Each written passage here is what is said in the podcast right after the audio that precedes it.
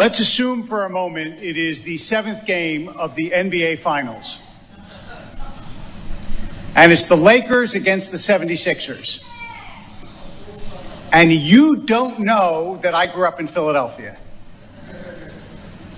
So you come up to me and you say, Rabbi, we want you to curse the 76ers. And I say to you, if you make a contribution to the synagogue, I'll see what I can do. So you make a very generous contribution to the synagogue. You can tell that this is just an imaginary scenario. And I say, because you made a contribution to the synagogue, I want you to know I will do whatever is in my heart. And you say, that's all I ask. So, of course, I go to the 76ers and I'm going to bless them. I'm not going to curse them. Because where you grow up, you know, that's where your loyalty is. Now, I want you to imagine what am I going to say to the 76ers? I'm going to say, may all of your dribbling be accurate. May your shots find the basket. May your passes be crisp and clean. May you have no injuries. Right? May you get all the rebounds. May you win the game. And then I'll go back to you and say, look, I, I, said what was in my heart, and we've already deposited the check. So I'm sorry, but that's what I did. Now that would make sense. But that's not how the story goes in the Torah because Balak sees that Israel has defeated all the surrounding tribes, and he's scared that he, the Moabites and the Midianites, are going to lose militarily to Israel. That's their fear. Their fear is they're going to lose a war. He wants to win. And so he says to Bilam, go curse that people. And Bilam says, I can only do what God tells me. And he goes and instead of cursing Israel, he blesses them. But how does he bless them?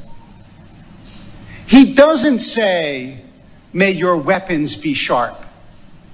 He doesn't say, may your troops march in line and in order and follow their commands and prevail over their enemies. In other words, his blessing doesn't match the curse that Balak wanted, which is a very strange thing if you think about it. Because God puts the blessing in Bilam's mouth. Bilam is just the vehicle. But if what Balak wants is to beat them militarily, then what you should want is for them to dribble well and make their shots and win the war. Instead, he says, Matovu ohalecha Yaakov, Mishkanotecha Yisrael. And when the rabbis say they need to understand what that blessing means, I mean, what does it mean? How beautiful are your tents, O Jacob? It didn't mean in the desert they had lovely tents, right? So they say, what does it mean that their tents were lovely? It meant that all of the tents of Israel were faced away from each other. So nobody looked in someone else's tent. They gave them the privilege of modesty and privacy. In other words, their homes were beautiful and they had mutual respect, and that was the blessing that Bilam gave. So, what does this tell you?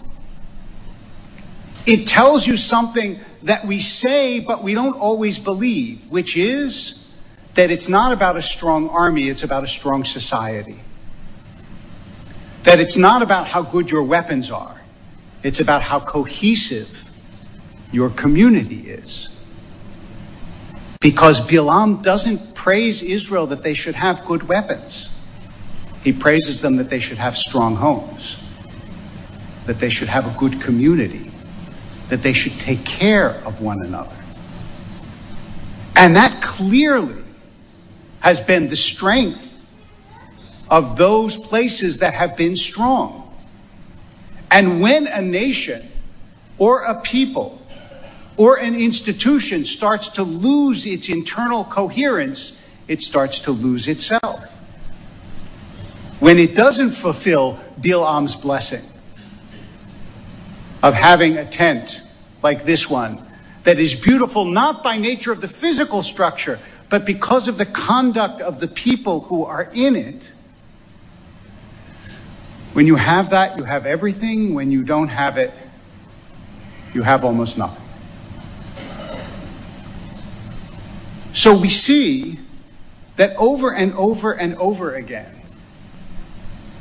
the blessing that Israel has had is the blessing of Israel. That when we prayed, we prayed in a Beit Knesset, a house of gathering, not just a house of prayer. That we said, Kol Yisrael Arevim Zebazeh, that all Israel is responsible for one another. That we looked out for each other and took care of each other. Didn't mean that we didn't have disagreements. We've read the Torah. It's not like in ancient Israel they always got along. They didn't. If you'll recall, last week we had a full scale rebellion, Korach. But still, they traveled through the wilderness together. They understood that the strength of their homes and the respect that they showed from one home to another, that was what would enable them to defeat Midian, Moab, Ammon, all the tribes that only exist today in the pages of the Bible as ancient enemies of Israel. This is always one of my favorite things when I read through the Torah. I think if you went to an ancient Ammonite and you said, Guess what? Your name is going to exist for thousands of years, but only because you're an enemy of Israel. If you hadn't been an enemy of Israel, nobody would remember who you are. But they're preserved because they fought us and we remember the people that we opposed. But we succeeded not because of how we fought, because of who we are. It's why, remember, when Moshe had his arms up in the air, Israel won the war, and when he dropped his arms, they lost. And that was a way of saying when we look upward, when we have spirit, when we have faith, when we have togetherness, we succeed. Bilam's blessing is as relevant today as it was thousands of years ago. Matovu ohalecha Yaakov. How beautiful are your homes and tents of Israel when you make them beautiful. And when you do, there is nothing and no one that can defeat you. Shabbat Shalom.